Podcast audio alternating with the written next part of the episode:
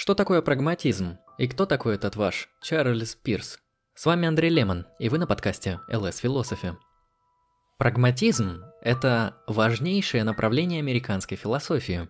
Его главными представителями являются Чарльз Пирс, Вильям Джеймс и Джон Дьюи. Тот самый Пирс, о котором мы сегодня поговорим, по праву является одним из самых оригинальных и многогранных философов, которых когда-либо производила на свет Америка. В своей статье «Закрепление верования» Пирс вводит два важных понятия – понятие сомнения и понятие верования. И сомнение, и вера с точки зрения Пирса оказывают позитивное воздействие, поэтому каждое по-своему необходимо.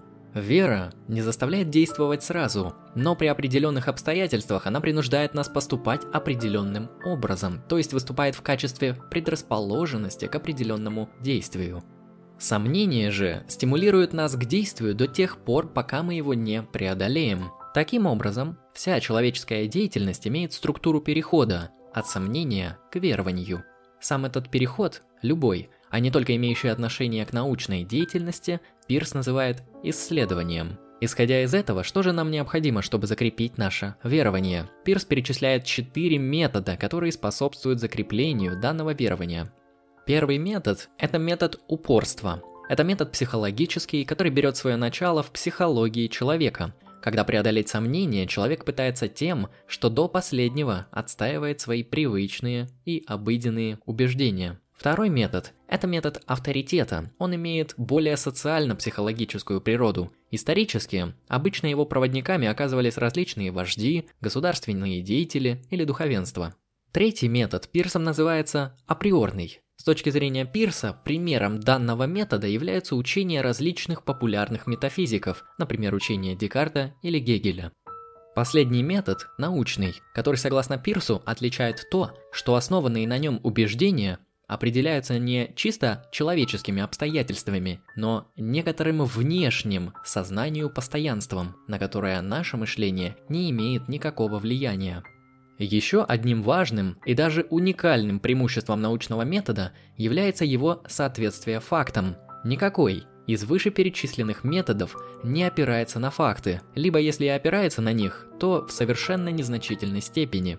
Помимо данных четырех методов, Пирс и последующая прагматическая традиция философии переосмысляет понятие истины. Фундаментальная роль сомнения в процессе познания как раз-таки и провоцирует Пирса переосмыслить понятие истины. Он различает два таковых понятия. Первое. Верование, приводящее к поведению, удовлетворяющему соответствующее желание и полезное для выживания и приспособления человека. Второе.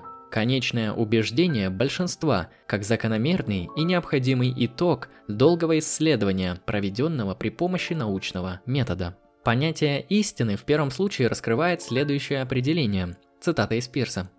Истина есть не более и не менее, чем характер некоторой пропозиции, состоящей в том, что убежденность в этой пропозиции, если таковая обоснована опытом и рефлексией, приведет нас к такому поведению, которая бы способствовала удовлетворению желаний, каковы эта убежденность будет определять. Говорить, что истина значит что-то большее, значит утверждать, что она вовсе не имеет значения.